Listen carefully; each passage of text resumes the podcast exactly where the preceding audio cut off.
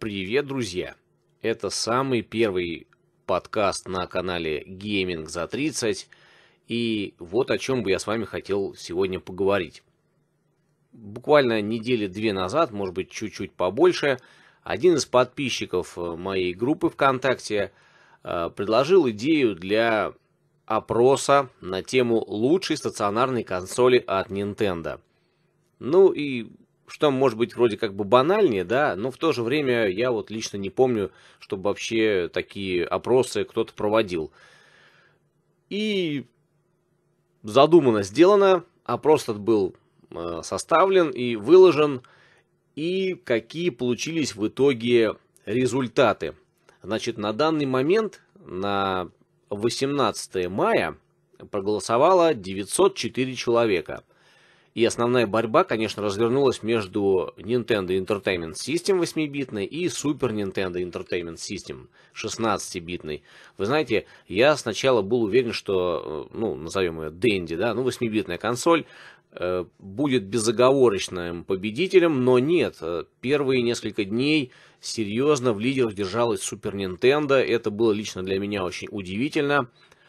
Но потом в какой-то момент э, восьмибиточка начала вырываться вперед. Буквально, может быть, день повисела она в лидерах, потом хопа, Супер Нинтендо опять ее обошла, и это тоже было, в общем, довольно странно.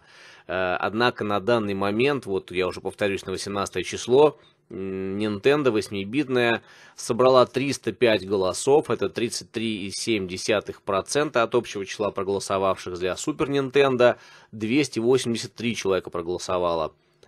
Вот. И если с этими консолями все более-менее понятно, там ностальгия, серьезная армия поклонников у одной и второй консоли, то следующие э, результаты можно назвать несколько такими даже, ну, даже скорее поразительными. Так что третье место заняла Nintendo Wii U. Это просто удивительно, потому что это самая последняя консоль. Не сказать, что она разошлась большим тиражом. И, по-моему, все-таки Nintendo Wii гораздо более была популярна, плюс там всякие прошивки. Я даже хочу сказать, что не такая уж большая разница между ними, ну, в плане там обратной совместимости. Ну, понятное дело, что Wii U все-таки посильнее, такая помастистей. Тем не менее, за Wii U проголосовало 89 человек, это почти 10% от проголосовавших. На четвертом месте идет Nintendo Wii, это 87 человек и 9,6%.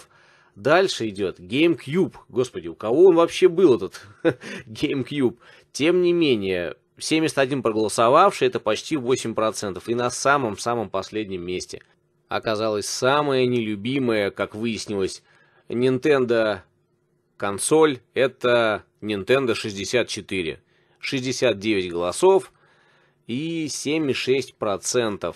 Я немножко все-таки удивлен, потому что как-то old school обычно, ну, более лучше, что ли, заходит. Но это настолько нераспространенная консолька у нас. Хотя мне почему-то думалось, что э, все-таки GameCube э, должна быть менее популярна, чем Nintendo 64. Ну, вот почему-то так вот мне показалось. Хотя разрыв небольшой, 69 голосов и 71.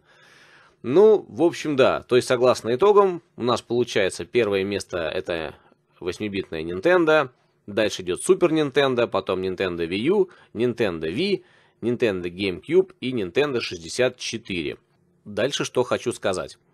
Этот опрос не имеет сроков годности, сроков давности, и он не будет закрыт, поэтому вы в самый любой момент можете зайти по ссылочке, которую я оставлю внизу под видео, под этим подкастом, и оставить свой голос за любимую свою Nintendo консоль.